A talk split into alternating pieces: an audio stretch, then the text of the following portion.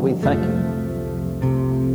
that you have given us the right and the privilege to believe not only that nothing is possible with you, but nothing, uh, all things are possible to him that believes. So, Father, we thank you. Not only can you do all things, we have the ability to receive all things. So, Father, we thank you. We thank you, Father that healing is a small portion of the great and mighty things that you can do. Father, in, in this world, in the lives of humanity, healing and sickness and disease can become such a large part of our lives, and yet, from your perspective, it's a small thing, Father, to heal and to deliver, to protect, Father. So, Father, we choose to believe. We thank you, Father you will provide all things for us. Father, we give you praise and honor for these things. We thank you for them, Lord, in Jesus' name. Amen. Thank you. Well, praise God. Is the Lord good? Amen. He's good. Amen. You know, uh, song said, uh, with God, nothing's impossible with God, which is true, right? Um, but that alone is not sufficient faith to have the Lord move on your behalf you also have to believe that nothing, that uh, what Jesus said, that all things are possible to him who believes. So, yeah, it, it may be that, that nothing's impossible with God, but until you have faith to obtain that which is not uh, uh, impossible with the Lord into your life, it still doesn't do you any good. A lot of people that are in doubt and unbelief, believe that God can do all things, but they don't believe He will do all things. Uh, and so we've got to go to the next step of moving that impossibility from God into the possibility for us. Uh, and so, um, and, and, you know, of course, this is healing school, right? And, and um, uh, we say on a regular basis that uh, it's God's will every single time without exception to heal us, uh, heal our physical bodies of all uh, ailments. And, and, you know, that is not a fanatical statement. Many people would say that's a fanatical statement. That's, that's, that's a boringly common uh, statement about who the Lord is. I mean, it's not even an un- unusual, you know, way out there like God would, you know, move a planet on your behalf or turn the sun backwards 15 degrees or, you know, something spectacular like that. This is just, it's just who God is. Uh, and yet, uh, uh, small wars are fought in the church on the idea that God will heal. Uh, but uh, from a biblical perspective, God will heal every single time. There's not a single exception where His desire is to allow you to remain unwell. Uh, and uh, if that's true, and of course it is true, uh, you know, really, uh, we should spend time uh, as we study the Word of God. Uh, you know, the Word of God was given to us to reveal God to us. And so we should be spending time as we read the Word of finding out who, who is God?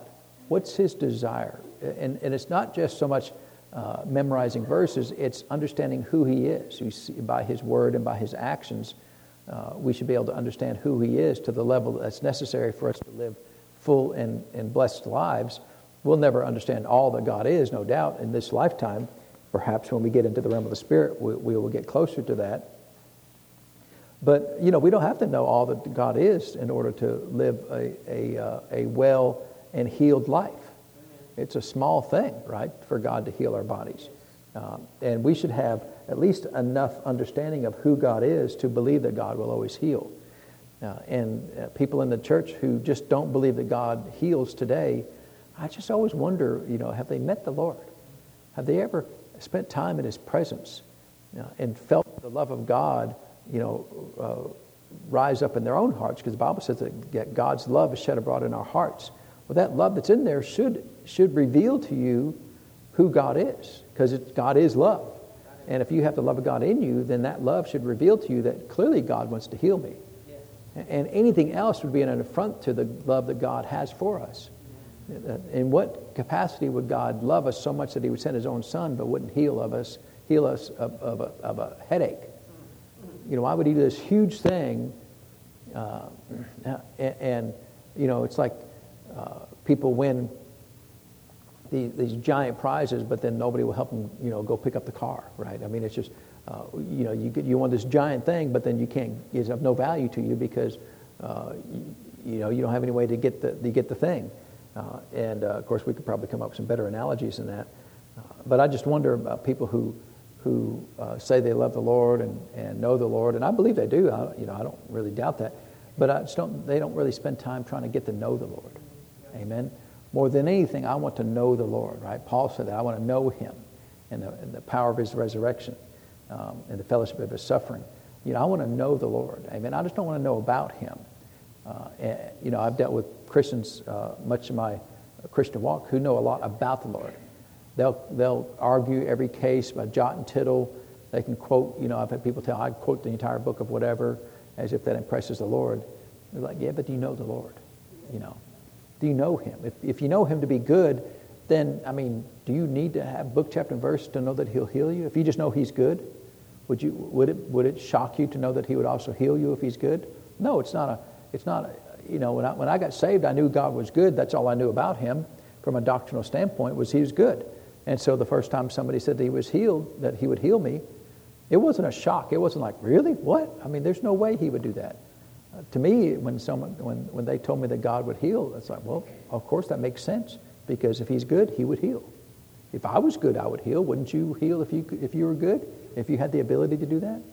Uh, and so, so we, we are working our way through uh, Dr. McCrossan's book here, and I just wanted to just reiterate a little bit what he said about Psalm 103. So let's turn back to Psalm 103.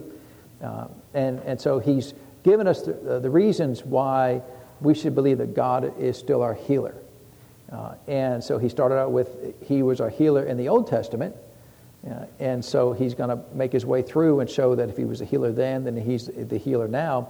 And of course, you got the Psalm 103 in verse 3 and 4.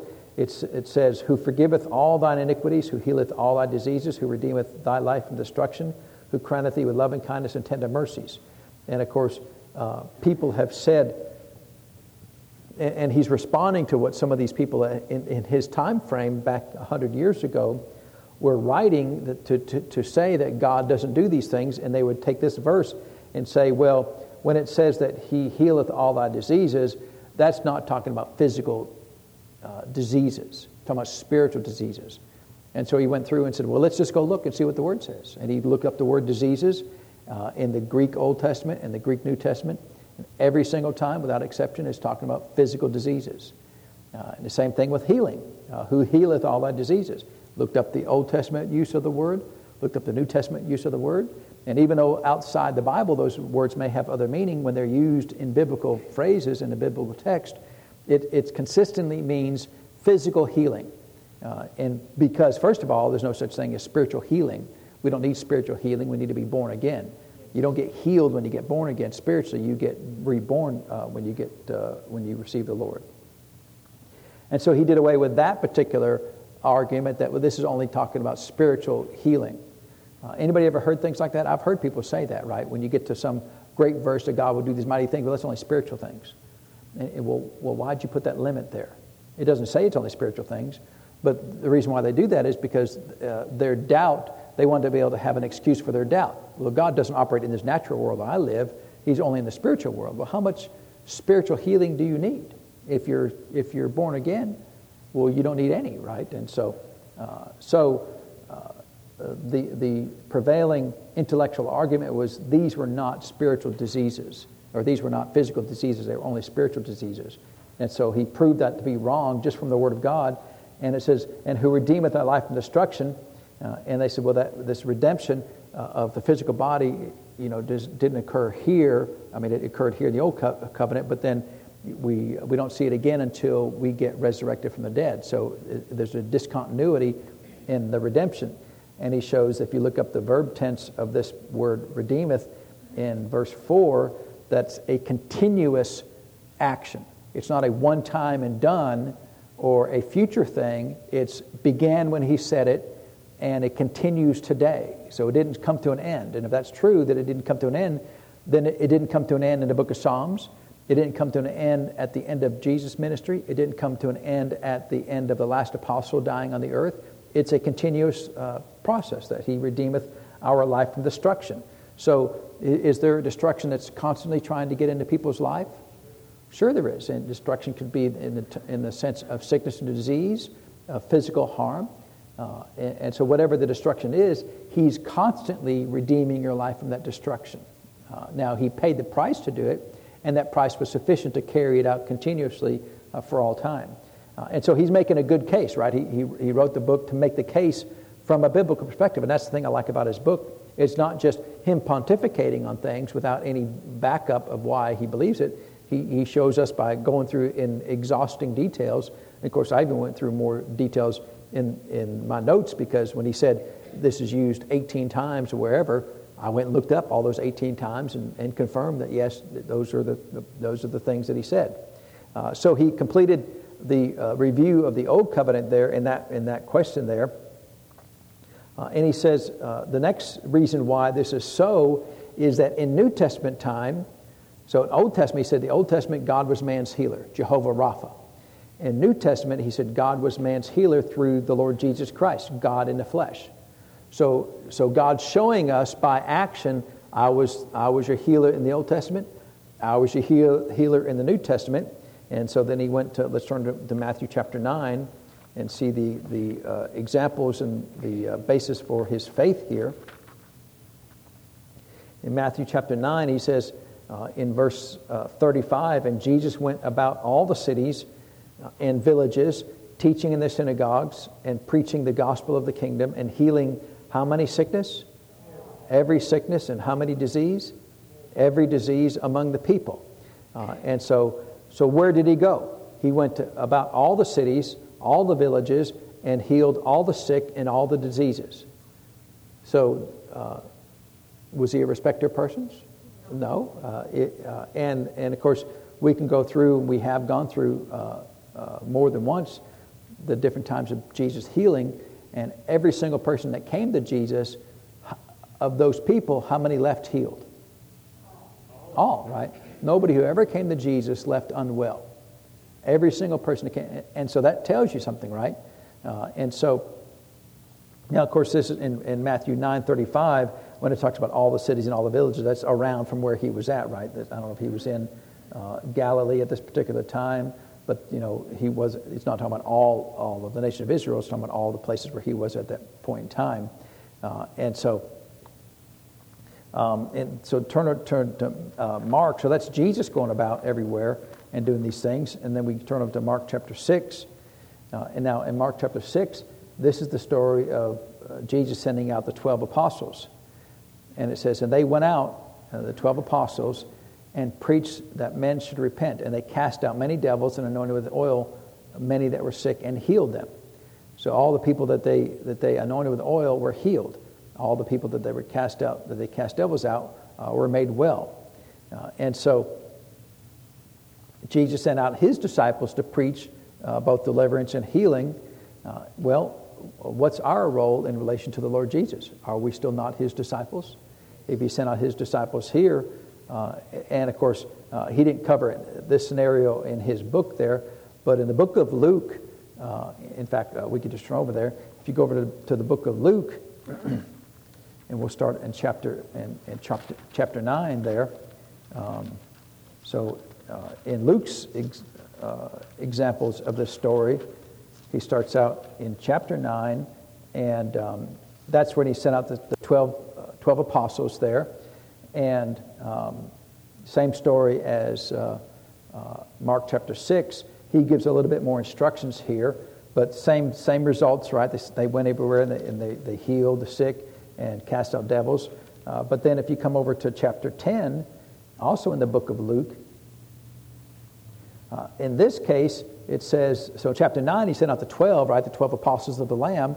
They went out. In, in chapter 10, it says in verse 1 After these things, the Lord appointed other 70 also, and sent them two and two before his face into every city and place whither he himself would come. Uh, and so, and he gave them the same instructions go out and heal, heal the sick, you know, raise the dead, uh, whatever they were supposed to do. And they returned to verse 17. It says, And the 70 returned again with joy, saying, Lord, even the disciples are subject to us through thy name. So oftentimes the, the argument is made only the apostles can heal. Well, who are these 70? Just Bob, Fred, and Joe, right? They're, they're, they're not anybody in particular. They're just regular folks who were close to the ministry of Jesus that he just picked out of the crowd and said, you know, you two, you go this way, you two, you go that way. And he did, did that for uh, the 70 people. And he gave them the same power so that even, uh, now, now of course, uh, I like what it says in verse 17, even the devils are subject uh, unto us through what? Through thy name. So even before Jesus went to the cross, he could still use his, the, the name of Jesus. There were slightly different authority level when, after he went to the cross, but still, while he was on the earth, they could go in the name of Jesus and cast out devils and heal the sick. Uh, and so, so Jesus was the, was uh, the healer in the New Testament. And uh, let, us look at, uh, um, well, he, he mentions a couple verses. I'll just read these. You can write these, uh, the references down. In Malachi uh, chapter 3, verse 6, it says, For I am the Lord, I change not. Therefore, you sons of Jacob are not consumed. I am the Lord, I change not. So, uh, what does that mean? That this means that who, who he is is who he is. He doesn't change who he is. Amen. Sometimes he does change how he relates to people uh, because we change. Amen. So before the cross, we didn't have the Spirit of God in us. So that means if, if he needed to get information to us, he would anoint a prophet or a king or, or a priest, and he would send that person to you. Uh, and then he would relate to you in that way. Uh, in the New Testament, we have the Spirit of God in us, so now he can come to us directly and speak to us. There's still uh, prophets in, in, the land. Uh, their role in the New Testament is slightly different than the Old Testament. So, uh, but God himself doesn't change. Uh, whatever he does that's a blessing is still available today. And he says the same thing in Hebrews, 3, thir- or Hebrews 13 8. Jesus Christ the same yesterday, today, and forever. So if he's the same, then you can look at it and see, well, if he was doing that then, then he would do that now. Uh, you know, you ever, you ever talk to people, hey, uh, you, still, you still doing this thing over there? No, I quit doing that a long time ago. Well, what happened? Well, they changed. Uh, you know, they retire or they, you know, they gave up, you know, doing this and now they're doing that you know, well, they maybe were a carpenter before, and now they're an electrician. Are you still building houses? No, I'm just wiring houses. You know, what, what are you doing now? Well, I used to dig ditches, but now, you know, I'm making, you know, uh, whatever, model airplanes. Uh, and so, you know, people change all the time.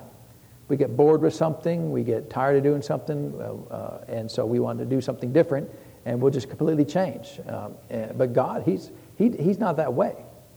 You know, if you're perfect, uh, what, what, what is there to change? There's nothing to change, right? Uh, the reason why people change is because we don't feel like we're perfect. We feel like we're trying to grow or trying to do something different or get tired of doing something that we've been doing. I remember I had a uh, college professor in, in, the engineering college, and uh, for years he was just kind of a straight laced guy, right? Uh, taught uh, sc- school, you know, back in the day, professors would wear ties to class, right? Uh, I think a lot of your professors in, wore ties to, to, to teach with. Um, and um, was that right? What was uh, Dr. Gilbert? Did he wear ties when he taught? Yeah, well, um, but uh, but this one fellow, he did. Uh, he would come in, and uh, he would even you know mow his yard and you know in wingtips and and and I don't know he had to wear a tie, but he would wear dress dress slacks. You know, you it's like well you know God invented shorts, right? Now some people don't like that, but uh, uh, you wear shorts if you don't. I don't care. But anyway, so he was just kind of this this regular looking guy. Well, one summer he, he took a sabbatical out to uh, out west somewhere with the Indians and, and came back and he, and he uh, started having, he had long hair and wore all this, you know, uh, what, what's that stone? Uh, turquoise stones, you know, uh, jewelry and stuff, uh, and wore all this, you know, Indian looking stuff and, and just, he completely changed. He, got the revelation of the Great Spirit or whatever he found out there, you know. It probably wasn't the Great Spirit, you know, they think it was. Uh, and so it was probably a slightly above average spirit, if anything. Uh, and so, but people change like that all the time, don't they? It just completely, you know, uh, they go from, uh, of course, you know, in the 70s, uh, everybody had long hair, right, and bell bottoms, and, and then God delivered us from the 70s, and, and uh, we quit wearing, you know, ugly clothes like that, big prints, you know, big flowers, everything, you know.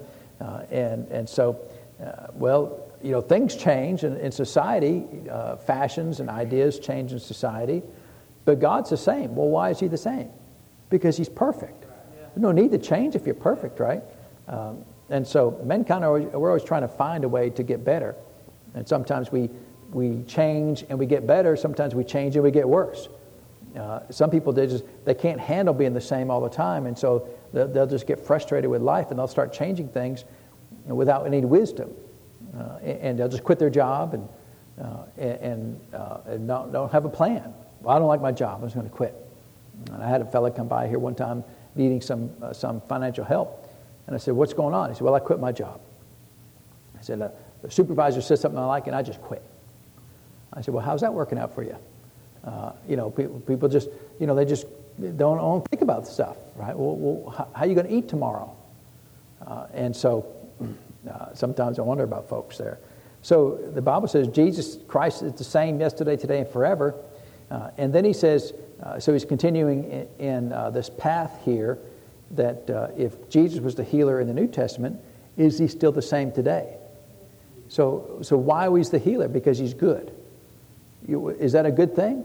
In fact, uh, uh, Acts 10.38 said how, uh, how God anointed Jesus of Nazareth with the Holy, Holy Ghost and power, who went about doing what? Doing good and healing all that were sick, uh, all, all that were oppressed of the devil, for God was with him. So is healing a good thing? Well, that's what he says. Who went about doing good and healing. So, so why, why did Jesus do the healing? Because he's good. So is he like less good now? I mean, if you stopped healing, well, I don't like helping people anymore. What would you think about somebody who used to help everybody all the time, but now doesn't? You'd wonder, well, did somebody hurt their feelings? You know, are they bitter now about the world? I'm just tired of helping people. People taking advantage all the time, and I just don't do that anymore. Well, that, you know, that's typically what you'd find out. Well, you were doing all this good before, but now you're not doing good. And why? Well, because people were unkind. You know, you see that in the ministry a lot. People were wonderful ministers of, of the gospel, pastors, and uh, and then people treat them poorly. You know, you, you, you hear a lot of people who leave church because the pastors treated them poorly. But how about the pastors that get treated poorly? You know, a lot of people leave the ministry because people are so unkind to them. Well, they're still called. The Bible says that the gifts and callings of God are without repentance. Uh, and yet, because uh, they just don't want to deal with the, the, the unkindness of people, they will change course of direction. You know, before they were wonderful servants of God, helping everybody, doing all these things. Uh, and uh, now they, are not helping anybody because they don't want the grief of, of the few that are unkind. Uh, well, they changed. Uh, and it's a, it's, a, it's a sad indictment upon people that they would treat ministers, especially, you know, pastors. Um, you know, I, I, never, it never ceases to amaze me. I'm, I'm a pastor, I've been a pastor for many years now and uh, and it, it's not like I dwell on it, and I'm not because I learned from my from my pastor. He got bitter about a lot of ways people treated him, and I reject that. I refuse to allow people to to change my course of direction. But I do observe it and I do experience it, and it, it always amazes me how people are willing to to do that, who to say the most unkind things to a pastor who's never done anything to them at all. But they don't like how the church is run. They think it should be run different or run better and it's like, okay, fine, go start your own church. Building empty buildings everywhere, right? There's an empty building right next door. You can't have that one because it's our building, but you know, there's just, uh, and so uh, I just, you know, pastors, uh, uh, most pastors are just wonderful men of God who are just trying to help people, trying to do the best they can, um, and yet because of circumstances of life, they get burned out. You know, they get hurt, they get wounded. You know, uh, and they, of course, you know, I understand they allow that to happen you don't have to allow it to happen. You can resist those things um, through the power of God. But they do happen, and they change course because of that. Um, well, God doesn't change. He never changes. If He's done a good thing, then He'll always do a good thing. Uh, and in fact, He said in James uh, 1.17, well, uh, uh, before we get there, uh, where it says Jesus Christ the same yesterday, today, and forever, that word same there means the same, the very same, identical, identical person in every respect. The very same, identical person in every respect. Very same. So when he's the same, he's the very same. Identically, very the same. So if uh, so, what you're going to do then is you're going to go back and find out. Well, then, if you're the same, then let's find out what you were doing, so we can say, well, then, if you're do if you were doing that, then then then you're doing that today, uh, or something better, right? Because you know, same, you could you could treat me, you know, give me hundred dollars today, but tomorrow you can give me $1,000. Okay, well, that's the same, but better. Uh, sometimes God is able to do better for things for us. If we have greater faith, He can do better things for us. Now, He doesn't change, but our ability to, to interact with the Lord does change. And so He said in James uh, 1.17, every good gift and every perfect gift is from where? From above and cometh down from the Father of lights, with whom is no variableness, neither shadow of turning. Uh, and so, if it's good, where did it come from? Came from God. Well, that implies that if it's not good, where did it come from? Not God, right? Uh, so, if uh, so sometimes in the church, uh, they read this verse every good gift and every evil thing comes down from above. Well, that seems like that would be really weird. I'm to I'm to heal you uh, right after I give you cancer. Sometimes it's worse. I'm going to heal you and then I'm going to give you cancer. It's like, well, well, Lord, you know, can we have it the other way around? Because if I got cancer and now you heal me, see, I'm better off. But if I was healed and now you're going to give me cancer, now I'm, uh, you know, I've taken one step forward and two steps back. Uh, and so, no, if every good gift and every perfect gift is from above and cometh down from the Father of lights, the, and, and he emphasizes this, with whom is no variableness. Uh, you ever people, you ever uh, known people that are variable? You ever had a boss that was variable? You go to the secretary, is he, is he happy today or is he not happy today? If he's not happy, I'll come back tomorrow. Why? Because he's variable. People are variable. They change. You just never know, right? Some, some people, they're so, they're so wishy-washy, or so up and down, you just never know what you're going to get when you say hi to them. You're never going to know if you're going to get Dr. Jekyll or Mr. Hyde, right? Uh, and, and, of course, we like Dr. Jekyll. He was the good guy, right? Uh, uh, but it sounds bad because his name is Jekyll, right? Uh, but no, Dr. Jekyll was the good guy. Mr. Hyde was the bad guy, uh, in case you want to know about all those old movies, right? Uh, and so, uh, but see, that's variableness. You don't know what you're going to get. So if God, if there's no variableness in, in the Lord, then all is well, right? Then the Lord is, is blessing us. And so uh, we're glad that the Lord is the same all the time. And he said, there, there's no variableness, neither shadow of turning. Uh, and so uh, shadow of turning just means, you know, if there's, a, if there's a light on you and you don't see a shadow, if you move a little bit, you're going to start seeing a shadow uh, because now the light's in a different location with you. And so the Lord's exactly the same. So that's that, and that should encourage us because if He's exactly the same, then that should inspire us to, well, then let's see what you were doing then. Let's see what you've ever done. And if you were ever doing these good things for us, then you're doing those good things for, for us now. Amen. Uh, and so he said, uh, that James says the Lord is exactly the same as he ever was. And so then he says, in the Old Testament, God used to be uh, these seven covenant names. And then he, and he mentions these seven covenant names. Uh, and we'll go through them. You know, I don't know how much detail we'll go through them.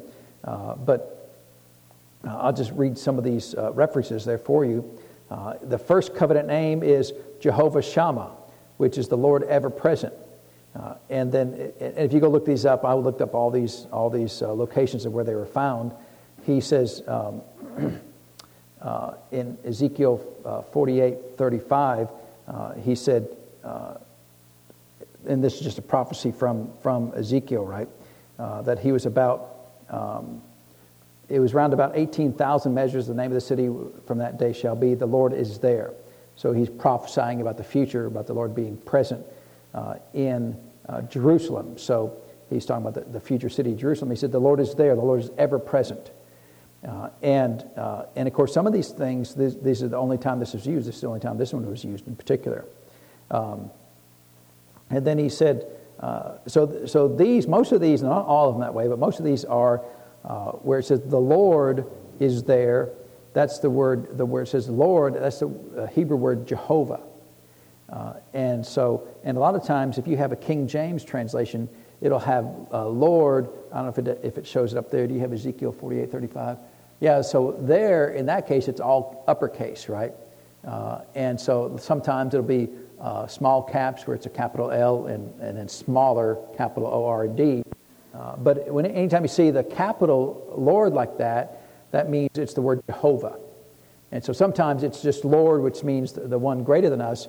Uh, but sometimes it's specifically the word Jehovah, and they translate it as the word, the English word Lord, but they change the, the, um, uh, the format of that as all, ca- all capital letters to let us know this is Jehovah, this is, this is the covenant name of God. Uh, and so that's why you'll see sometimes in, in your, uh, usually it's in King James, I don't, uh, some other translations will do the same thing, but in this case, it's the Lord is there, Jehovah is there. And oftentimes, in the original Hebrew, this is a, a, single compound word, like a hyphenated word. Uh, and so that, and that's the way it was originally in, uh, in Ezekiel 48 35, where it says, The Lord is there.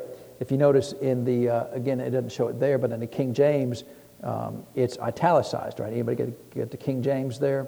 Uh, and if it, in the King James, it'll say, uh, the Lord is there, but the word is is italicized, which means that the translator added that to kind of help understand what it says. But it really just says the Lord there, uh, which means the Lord is ever present.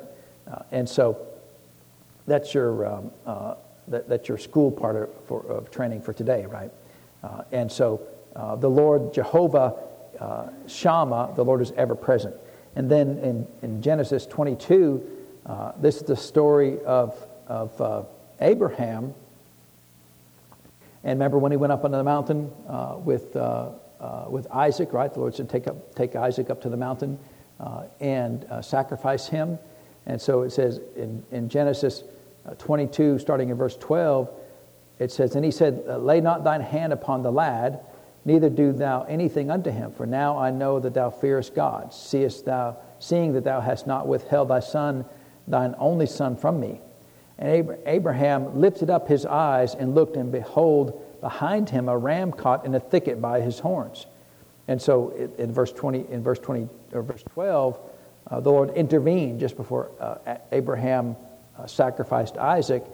And he said, uh, You know, now I know that you will do everything that you fear God and you'll do the things that I told you to do. And Abraham saw the, uh, the ram caught in a thicket by his horns, and Abraham went and took the ram and offered him up for a burnt offering in the stead of his son. And Abraham called the name of that place Jehovah Jireh. Now, that's actually it says in the King James, right? Jehovah Jireh, as it is said this day in the mountain of the Lord, which, which is seen. Uh, and it's interesting because uh, anybody remember the, the uh, Brother Copeland song, uh, Jehovah Jireh, you know, uh, you're my provider? Uh, that was a big thing back in the 80s when he sang that song. And now we sing a song that's just called Jireh, right? even though it's one word in, in the Hebrew there. So, uh, but uh, uh, it means that the Lord is our provider. But the, the, the original word of that actually means uh, the Lord sees. And I, I think it's interesting ab- about that because, um, you know, we say it's Jehovah Jireh that he provides, but why does he provide? He provides because he sees that we have need. So, he, so sometimes people wonder, Lord, do you even see that I have need of these things? He does see right? And, and that's why he's providing, is because he sees that. He sees you have need, uh, and he saw that Abraham has a need. And what did he do? He provided because he saw. So the Lord is not unaware of our, our situation, right? Well, uh, was, was, he, of course, uh, from the first one, the Lord ever present? Is he always going to be present? He's always going to be present. Here, Jehovah Jireh, uh, he, he was Abraham's provider to provide the sacrifice that he needed so he didn't have to sacrifice his son. Is he our provider today? The Lord is my shepherd, I shall not what? Want, right? And so is the Lord our provider today? He is. Most Christians believe that the Lord's our provider. Amen. Not our jobs, not the government, but the, the Lord God Himself. Uh, and so, um, again, this was the only time this particular Hebrew word was used. Um, the next one, and, and I'm going to start uh, accelerating a little bit through these. Uh, the Lord our banner. Uh, and so, uh, this is a, a, a, um, a, symbol of victory. Uh, so sometimes uh, when, when a, uh, in, our, in our historical time, when a country wins a battle, they plant their flag, right? Well, the flag is a type of banner. Uh, and why did they do that? To, to say, well, I'm the winner, right? You can go watch all the movies, Iwo Jima, right? And, and even remember 9 11, the big famous flag after the towers fell uh, that the firemen went out there and found the flag and, and hoisted it up. You know, it looked very similar to uh, Iwo Jima when, when they did that. Uh, and so uh, it's the name uh, or symbolizes victory. Uh, will, is the Lord our victory? Does he bring victory into our lives, right? what does the New Testament say? That this is the victory that overcometh the world, even what? Our faith. So if the Lord was our victory in the Old Covenant, and is he still our victory in the New Covenant? Well, most Christians believe that, right? Uh, and so uh, it, it's showing the, continu- the, the continuity of the Lord. If he was ever our victory, he's still our victory. If he was ever present, he's still ever present. If he was our provider, he's still our provider. Um, in the book of Judges, uh, in uh, Judges uh, 6.24, this was uh, Gideon here. It says, Gideon built an altar there unto the Lord and called it Jehovah Shalom. Uh, unto this day, it, it is yet uh, in Ophrah and of the Bezaites. and this was his victory there.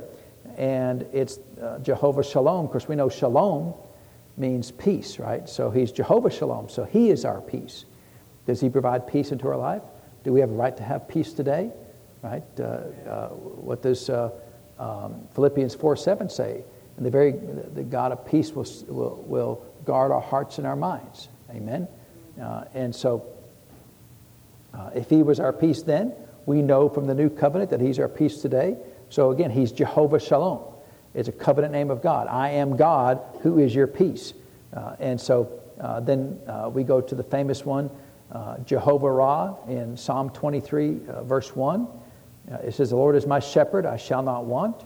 Uh, and so that word shepherd there is just, just Ra, which just means uh, he is our shepherd. But in the context of it, he, he is our Lord, our shepherd. And we don't find this particular one as a, um, as a compound word like the other ones, but he, he is our shepherd. and was he our shepherd in the Old Covenant? uh, is he our, our, shepherd today? He's our shepherd today. So again, uh, Dr. McCrossan is making the point of we're looking at these covenant names of God uh, from the standpoint of uh, uh, Hebrews 13, 8, that Jesus Christ the same yesterday, today, ever. And so if he was our banner, if he was our peace, if he was our, our presence, if he was our shepherd, then, and, and he is today, then that shows how he is the same. Uh, and he, so he's making a good case there, right? Uh, in um, Jeremiah uh, 23, verses 5 and 6, he said at the end of uh, verse 6, he says, The Lord our righteousness. Uh, and that is Jehovah Sidkenu. So, the, again, the word the Lord there in uh, verse 6 there, let's see, where it says, and it's all capitalized there, so that just shows that it's Jehovah uh, our righteousness, right? Or Jehovah Sidkenu. And um, uh, you can look up how to spell Sidkenu. Uh, if you need to spell, it, I will. It's got all kinds of weird letters in there. Uh, this was used a, a couple of times, uh, both in Jeremiah, once in 23, verse 6, and once in Jeremiah 33, 16. Uh, the Lord our righteousness. Same word there, only two times it was used in the Old Covenant. And he said, The Lord is our righteousness. Well, is he still our righteousness today? Right? Jesus Christ is uh, um, our, our righteousness today, and we are his righteousness. We are the righteousness of God in Christ Jesus.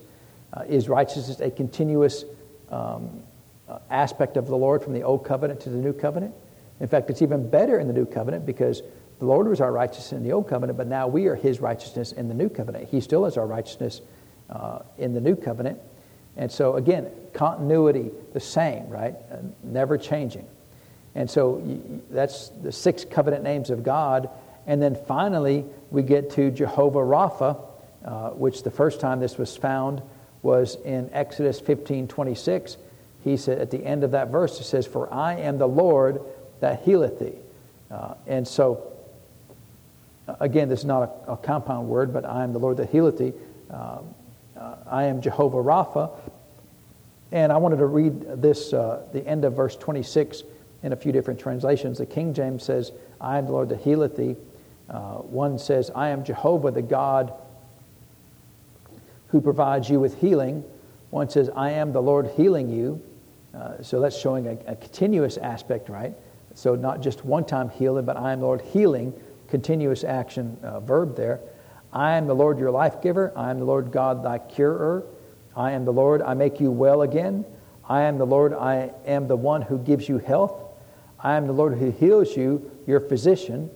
I am the Lord thy surgeon. I am Yahweh your doctor. I am Jehovah am healing. I Jehovah am healing thee. I am Yahweh that heals you. Uh, and so the, the word uh, Rapha was used many times in the Old Covenant. And so the, the statement then was that if, if uh, and you can go through and make the case, right? Uh, most Christians would not argue the first six names of God, that He is still doing those things today. Is He still providing righteousness today? Is He still providing deliverance today, victory today? Is He still providing uh, peace today? Is He still providing shepherdship today? He is in all of those things.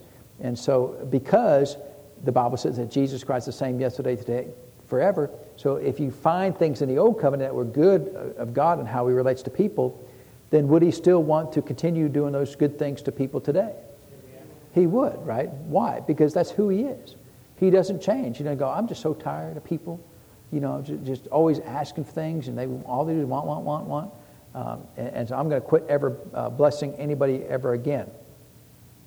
No, He's the same uh, yesterday, today, and forever. And so, uh, especially that word Jehovah Rapha, we find that uh, uh, many times in the Old Covenant. So uh, it's true that he was uh, Jehovah of all of these things, 1 through 6 in the Old Covenant. He is still Jehovah, all of those things, 1 through 6 in the New Covenant. If that's true, then he would have to, uh, just by using simple logic, then he would have to also be Jehovah Rapha. If he was Jehovah all those other things and he hasn't changed, then surely he is Jehovah Rapha and he hasn't changed. Well, of course, in, uh, we know around here that it's an easy thing to understand that if he was ever our healer, he's still our healer. But, but uh, you know, Dr. McCrossan is, is writing this uh, to people who uh, may have started leaning towards, well, maybe God has stopped healing. Leaning towards these other intellectuals who said, well, God stopped doing that, uh, you know, thousands of years ago after Jesus died and ended his uh, time on the earth, God has chosen to no longer heal us. Well, then he would have to change. Uh, because why would he stop? What, what is the purpose of God healing us in the, in the New Testament, healing us in the Old Testament, healing us in the Gospels, healing us in the book of Acts, and then it comes to an end? What, what would be the purpose of that? The only way the purpose of that would be if we have something better. Well, do we someday get a glorified body? Sure, someday we get a glorified body. The Bible calls it an immortal body, a body no longer subject to death. So, uh, is that a better body than we have today? Is that a body that will be subject to sickness and disease? No, so there'd be no need for the Lord to continue as the healer because it's, unnecessary. We have a better situation, right? So, yeah, it will come to an end, but only when it's no longer necessary to be a healer. But why would He stop being our healer after the first century? How are we better off in that. So the only time that, that you'll see God change how he relates to people is if uh, it's better. Amen? Uh, and so the only thing that changes is people. God himself never changes. God's still the, even when we get a glorified body, he's still the healer. He's still Jehovah Rapha. It's just that aspect of God will no longer be necessary to, to, uh, to bring to bear in the lives of people. But he's still the same. He still has that ability to do that. Amen? Uh, and so so, so th- th- and that's, that's Dr. McCrossan. He's making this case, right? He's trying to make the case that we saw he was the healer in the Old Covenant. We see that he was the healer in the New Covenant. And then we see from both the Old Covenant and the New Covenant that he never changes. So whatever he's doing that's good to mankind, then, then he would still be doing that to mankind. Now, this is not hard to understand, and it's not even hard to, to accept uh, unless you're just really hard against believing that God's our healer. Uh, and, and, for you to believe that God has stopped being a healer, you'd have to believe that God, for some reason, changed and has diminished what He's chosen to provide people to, or provide the people. And of course, some people have said, well, God has replaced supernatural healing with doctors.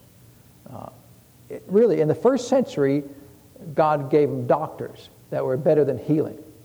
You ever read any medical history? Hey, let's put a, let's put a, uh, uh, you know, uh, what, what they call a leech on you. Let's put a leech on you, because that'll probably help, right? And, and what uh, was it? Uh, it wasn't Napoleon, but it was uh, maybe one of the one of the uh, Roman empires or Roman emperors or something that was killed with. maybe it was Alexander the Great. I think it was Alexander the Great killed by mercury, because they thought, well, mercury got to be got to be medicinal, right? And of course, what do we know today? Mercury will kill you. I mean, it's just it's a terrible uh, poisonous substance. And, and uh, let's try that. You want to? Uh, like, well, try it on that guy over there. Don't try it on Alexander the Great, right? Try it on the on you know uh, uh, the, the, door greeter, right? Try it on him before you try it on the on the great general of the world. and and of course he died. And, and history is full of of let's try this. Note to self: don't do that ever again, right? uh, that we just killed everybody. Uh, you know, I mean, uh, as far as we know, and I'm not a conspiracy theorist, but as far as you know, COVID 19 was made in a lab. Bunch of guys in white suits going, hey, let's try this. You want to? And then the world stopped spinning for years because three guys in a lab suit go, hey, you want, we should try this. You want to? And oops, right? And then the whole world just uh, goes into chaos. And, and so, uh, is that better? Are we better off now when, when people are doing these things? I mean, you just look at history, it's full of, go look up the history of how they decided uh, uh, blood types, right? They got O positive, right? AB negative and whatever, O, o negative. Yeah. And, you know, they used to think, well, blood's blood, it's red. Uh, and they said, you know, I bet, I bet, we can take blood from, from Bob over here, give it to Joe over here, because it's blood, right? Uh, and, and, before they even did that, so, you know, blood's blood. Let's go get some pig blood, put it in a human being. You know, I bet, I bet that'll work. And then after three days, three days, the guy turns black and dies. You go, hmm, let's not do that again. You want to? Uh, and then even blood. They say, well, you know, first time they, trans, they, they, they uh, uh, gave blood from one guy to another guy, it worked. Well, cool. Let's do that all the time. And the second time, the guy turned black after three days and died. They go, hmm, seems like something's wrong with that. And it, and it wasn't until they found out the blood types weren't compatible, right? Some blood types are, but some blood types, if you give, I don't know what they are, but if you give, you know, an, o, uh, an AB negative to RH positive or whatever it is, that would kill them. And it used to be, you remember, uh, uh, this was a long time ago, but before you got married, you had to go give a blood sample. And they would do that to see if you were compatible, right? Because, you know, uh, you mix two, two blood types and you may get, you know, a child with four legs or something. Uh, and so, and I don't know what they've done to get around that. I guess it's not, it wasn't as big a deal as they thought, but I guess they thought maybe that was an issue. And, uh, and so um, uh, they don't do that anymore. But how is that better? How is it better than the Lord healing you supernatural? But a lot of times people make the case, the argument that, well, God quit doing it because we have better, we have doctors uh, in the world. Well, what, what do they call the medical profession? What do they call what they're doing? Practicing medicine. You know, they've been practicing for a long time, but you haven't got it after 2,000 years. You're really bad at something, right? I mean, you know, you're practicing, you're practicing, and you still can't carry a note. Maybe you should quit doing it, right? Uh, you know, when Brother Hagin, when he first got uh, into the ministry, he thought, well, you know, it'd be good. I'm a pastor. You know, I should, I should take some, some singing lessons because, you know, I'm a pastor and it'd help if I could just sing because, you know, small churches, you don't always have somebody that can sing. And well, I'll just go get some, I'll go get some voice lessons. Uh, and after a while, the voice teacher said, uh, said uh, Kenneth, he said, you know, I've never told anybody this before. He said, but you just need to give it up. He said, I, I feel bad taking your money. You can't sing. You will never be able to sing. Just give it up. Uh, and, and, so it doesn't matter how much he practiced, he was never going to get there. Well, in, in, in the real world, doctors, because the human body is so complex, you know, they've got, made a lot of improvements, but still, how many things that you do? Well, well uh, how long have we known about the common cold? Thousands of years. Have we figured out a way around it? No. Well, why not? You know, uh, I mean, you take anything. There's all kinds of diseases that we know about them. Well, can you? I mean, every virus in the world. Can you cure a virus? No. You know, they, you go down to the doctor and you got some viral infection like like uh, strep throat or something. Uh, and, I'm not a doctor, right? So I may, I may not have that right. But if you, if you have a viral infection, what, what do they do? Well, sometimes they'll give you an antibiotic. And I asked the doctor about that one time. I said, "You said my daughter's got uh, uh, a viral infection, but you're prescribing her an antibiotic, which is not for the viral infection." He said, "Well, she might have other problems too." And so, you know, it's like, no, you know, because uh, they're concerned, and I don't know if it was a valid concern. I'm not a doctor, you know, Uh, I, I'm just suspicious, right? You know this doesn't affect her actual sickness, but you're going to give it just in case for something else going on. That seems to me like you're practicing medicine, you know. Doesn't sound to me like you're actually doing medicine. Like it, it, maybe it'll help. Let's try that. Maybe it'll help. But they know. I mean, how long have they known about viruses? I mean, dozens of decades, right? I don't know how, when the first virus was, was discovered, but I bet it's been 50 years or more. And they still don't have a single way, not a single virus have they, uh, that I know of have they've been able to, to cure, right? Uh, and so, well, why not? Well, they don't know. I mean, maybe, maybe someday they'll figure it out. And I hope they do. I believe, believe that they will. But they don't know today. Uh, and so, how is, how is that situation today better than Jesus going, What do you got wrong with you? I've got a viral infection. No problem. You're healed. How, how is what they're doing today in the, in the medical world better than Jesus saying you're healed in Jesus' name, right? Or the disciples saying you're healed in Jesus' name? Uh, it, it, doesn't make any sense. And yet people will make the argument that, that God quit healing supernatural because he gave us doctors in place of his supernatural power. And yet somehow that makes us better off, even though people are still dying from these, uh, even sometimes simple things, right? I mean, it wasn't until 50 or 60, I guess probably 70 years ago when they discovered penicillin. Before that, if you got a, a just a, uh, an infection from a bacterial infection, you could die, very likely would die. Because once it, once it overwhelmed your, your immune system, there's nothing you could do about it, nothing you could take. And then med- uh, penicillin was discovered. Uh, and maybe there's a penicillin like medicine out there for viral infections. They haven't found one yet. Uh, and maybe they will. You know, I'm not, I'm not saying they won't find it. Uh, but uh, that's, that's a poor argument. The whole point of it, it's a poor argument that God has given us medicine. I mean, you know, um, uh, just the things they used to try, right? Just cut your leg off with a saw. Uh, let's see if this helps. Well, you know, you're just going to try this, see if it helps, right? Uh, and so you go try it on your leg and then and let me know how it turns out before you cut my leg off. Uh, so I'm just glad that we didn't live back then. Uh, and I mean, medicine has made a, a, great many advances, but still, there's plenty of things that are we, we don't know. We don't know, and, and, or sometimes we do know, but, but there's nothing we can do about it. Uh, or sometimes we do know, and if you, if you told me uh, six months ago I could have done something about it, but it's too late now. There's, there's plenty of things like that. Uh, but with God, is there anything that's, that's, that He can't fix? Nothing He can't fix. Amen? Uh, and so, so that, that finishes the, uh, the first reason about why Christians uh, should expect that God's still our healer today. And so we've got a few questions here if we want to answer them.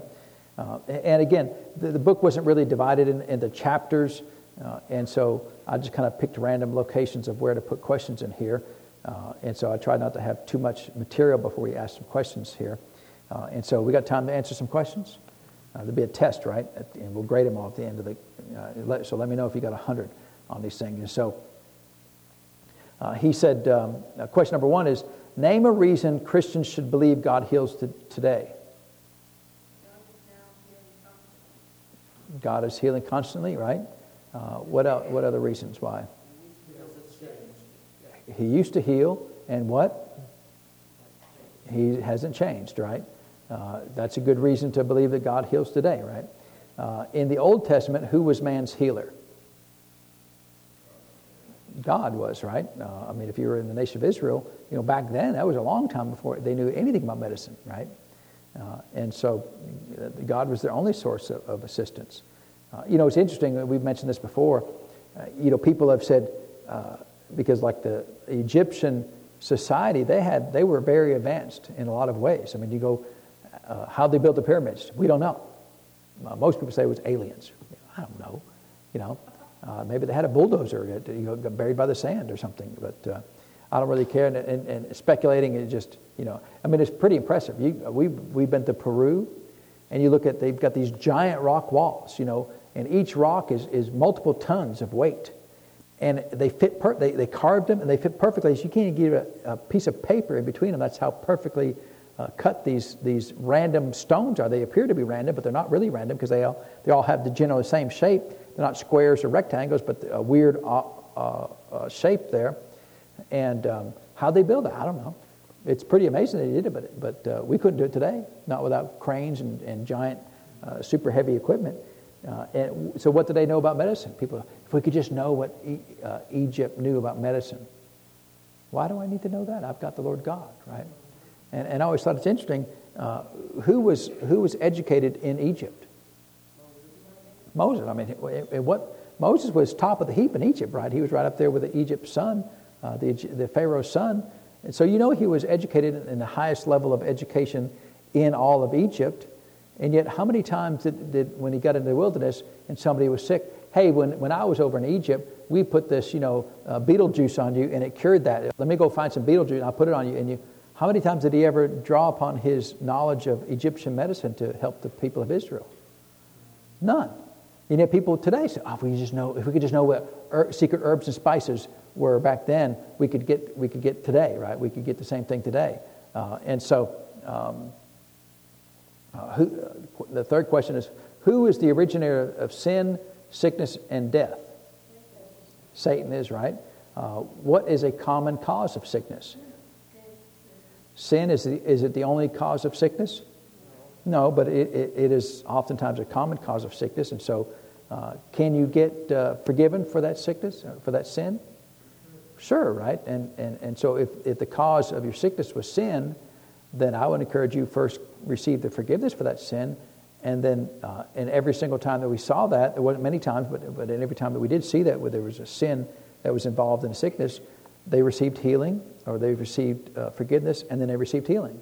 And so uh, sometimes people think that sin is such is a roadblock to healing that you can never get healed because you uh, apparently can't get forgiven. Uh, but uh, deal with the, deal with the roadblock and then you can get your healing. Uh, question number five is Jesus rebuked what in the same way that he rebuked what? Remember we. what's the first one? He rebuked what? sick, sickness in the same way that he rebuked the devils, right? Because remember, we, we read two different verses where he rebuked the fever, and then later on he rebuked the devil. It's the same way, right? Same word for rebuking there. And so uh, they're, they're both under the power of the Lord. Uh, how often does the original word for disease, how often does the original word for disease found in Psalm 103.3 refer to physical sickness or disease? So uh, he said, uh, well, uh, yeah, the numbers is nine times in the Old Testament, 12 in the New Testament, uh, but uh, that means every time, right?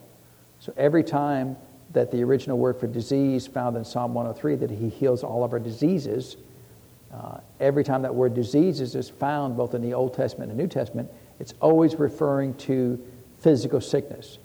Uh, and so he found nine of them. I only found eight of them in the Old Testament and he found 12 of them in the New Testament. I found all 12 of them, 12 of them in the New Testament. Uh, and so that was the word for diseases in, uh, also in Psalm 103.3. How often does the original word for healeth, found in Psalm 103, refers to, refer to physical healing? The word uh, healeth there is Rapha, right? Uh, in uh, Psalm 103.3, how, how often does that word also refer to physical healing? Every single time, right? 28 times uh, in, in the New Testament there. Uh, and so there's a few that's like, well, it's a little questionable, but uh, it doesn't refer to spiritual healing. It, there's other things going on there. Uh, but uh, you can make the case that it, it's always referring to physical healing. Uh, and then question number eight is how, how it says, that sentence doesn't make any sense, right? I'm reading it, but well, the, the, question is, uh, is how do uh, still redeem today? Um, I don't know what I intended for that to say, but, but basically, on that word redeemeth there is uh, when did that come to an end? Who redeemeth our life from destruction there in Psalm 103 4. Uh, it didn't come to an end because it's a continuous action, right? Uh, and so I'll have to go back and reword that question because that question doesn't make any sense, right? Uh, but um, that's all right. We'll, we'll get it figured out there. But that's what it's asking is, is when did that redeemeth in Psalm, in Psalm 103 4 come to an end? It didn't come to an end. It's, uh, it's continuous, not a one time action. Uh, and then of the seven covenant names of God, which covenant name identifies God as our healer? Jehovah Rapha, right? And so that's, that's our covenant name of God. And if that was his covenant name in the old covenant, it's still his covenant name with us in the new covenant. Do we still have a covenant with God? And in one sense, we're under the Abrahamic covenant. Um, and so we can get everything that Abraham got plus everything that Jesus uh, added to it in the new covenant. He didn't do away uh, and get rid of the blessings of the old covenant. He only redeemed our, uh, our lives from destruction and redeemed us from the curse of the law. He never redeemed us from the blessings of the law. Uh, and so that's the nine questions there for that section there. Uh, we'll come back and uh, we won't do it next week. We'll do, come back in a couple weeks when I return from our trip there. Um, and uh, we'll continue on there with the second reason why. So remember, he was going to go through several reasons why uh, we need to believe that Jesus is still our healer. Uh, and, but again, it's, it's A and A1 and A12, uh, you know, so, so uh, we'll, go, we'll go along and we'll be okay, right? So we'll come back in, in a couple weeks and we'll continue on with his, uh, his dissertation here. And um, hopefully we're learning some things, right, about, about these things. And um, and the, the intent is he's trying to prove to us from the Word of God, so not just an intellectual exercise, but prove to us from the Word of God that God is still our healer today. Um, and, and, that's really what we should do. We should allow the Word of God to convince us that these things are true without uh, our minds getting in the way. Uh, and a lot of times we will look at the Word of God and then our minds will say, well, what about that guy over there? And so we take an external, uh, an outside influence and we say that the Word of God is no longer valid. And so Dr. McCrossan is trying to say, let's stick with the Word. Let's prove that the Word is stable and true and, and unchanging, and then believe that. Amen. Uh, and so let's pray and thank the Lord for His Word today. So, Father, we do thank you for your Word. We thank you for blessing us. Father, we thank you that the Word is true and sure. Father, we thank you that uh, if you were ever our healer, you're still our healer. Father, we choose to believe that's so. We choose to believe it's accurate today, Father. And so, Lord, we thank you that if you were Jehovah Rapha uh, thousands of years ago, you are still Jehovah Rapha, our healer, physician, and doctor today. And so, Lord, we thank you for that. We give you the praise and the honor for it, Father, in Jesus' name. Amen. All right, so um, let's get ready to receive this afternoon's offering. She didn't know how to answer that one question, huh? uh, you couldn't, you couldn't uh, get the interpretation of that question, huh? That's, that's all right. Um, we'll get it right. Uh, and so, of course, next Sunday, uh, Dr. Marilyn Neubauer will be here with us, and she'll be here both for the morning service and the evening service, and uh, in the afternoon service for healing School. So, um, I think everybody in here has heard it before. So, come in, Mr. Jared, receive the offering. And then also uh, Sunday uh, after the morning service, we'll have our church meal. Uh, and of course, Miss Marilyn will be here with us then. And so um, we'll have a good time, right? I won't be here, but uh, you all have a good time. Uh, of course, Miss Marilyn always does a good job when she's here with us. Amen. And so uh, we'll be blessed. Have a wonderful week. And we'll see you in about a week and a half, right? I'm heading out of Dodge here in a couple days. and heading over to uh, Ireland. We'll be there for uh, about a week. So, all right, we'll be blessed, and, and uh, you're dismissed.